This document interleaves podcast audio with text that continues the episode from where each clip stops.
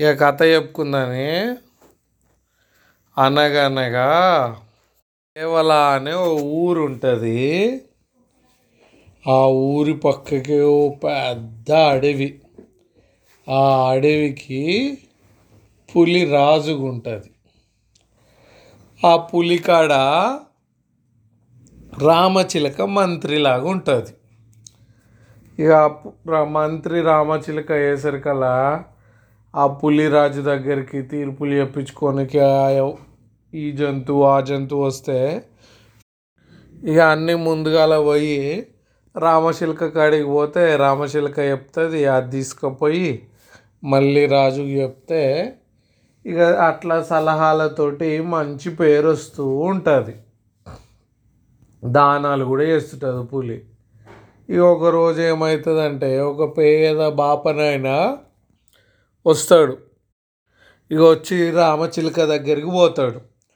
పోయి నేను చాలా కష్టాల్లో ఉన్న నాకు బీదోన్ని ఏమన్నా జర నువ్వు సహాయం చేయమని చెప్పు. రాజుగారికి పులిరాజుకి అనేసి బతిలాడతాడు. ఇక రామచిలుక విచారణ చేసి సరే అనేసి పోయి చెప్తుంది. మీకోసం మనిషి వచ్చిండు పాపం ఆయన చాలా బీద ఆయనంట ఏమన్నా హెల్ప్ చేయమంటున్నాడు అని అంటే ఓ అతనికి అయితే ఒక బస్తా నిండా బంగారు నాణాలు ఇచ్చాయి ఆ బాపనాయనకి అని చెప్తాడు. ఇక మంత్రి ఇచ్చేస్తుంది. ఇక బాపనాయన సంతోషపడుకుంటా తీసుకుపోయి ఇక పెళ్ళాం బిడ్డల్ని మంచిగా చూసుకుంటూ ఉంటాడు. అట్లా కొద్ది రోజులు గడుస్తాయి. ఇక అన్ని పైసలు అయిపోతాయి ఈయన కాడ. ఇక వాళ్ళ పెళ్ళాం ఉంటుంది సరే అప్పుడు మనకి రాజు సహాయం చేసిండు కదా పులిరాజు. మళ్ళీ ఇప్పుడు కూడా సహాయం చేస్తాడేమో జర మెల్లగా పోయి అడిగిరా పో అనేసి అంటది. సరే అని ఇంత అన్నం కట్టుకొని ఇక పోతాడు. పోయి మెల్లగా అడవిలోకి పోంగ పోంగ దొరుకుతుంది. తోవ మర్చిపోతాడు అనమాట అట్లా వెతుకుంటూ వెతుకుంటూ పోయి ఇక పోయేసరికల్లా మంత్రి రామచిలుక ఉండదు.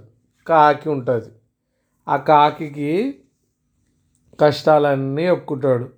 నేను చాలా బీదోన్ని ఇది అది అంతకుముందుసారి సహాయం కోసం వచ్చిన రాజు హెల్ప్ చేసింది కానీ అన్ని పైసలు అయిపోయినాయి కొంచెం సహాయం చేయమని చెప్పవా అనేసి. ఈ కాకి అంత ముచ్చటిని ఇక చెప్తలే నీకోసం ఇన్నే ఉండు అనేసి పోతుంది. పోయి పులిరాజా పులిరాజా ఒక నర మనిషి వచ్చిండు కమ్మగుంటుంది వాడి మటను ఎటాక్ చేయాలి మీరు అని భయపెట్టకుండా అనేసి చెప్తుంది.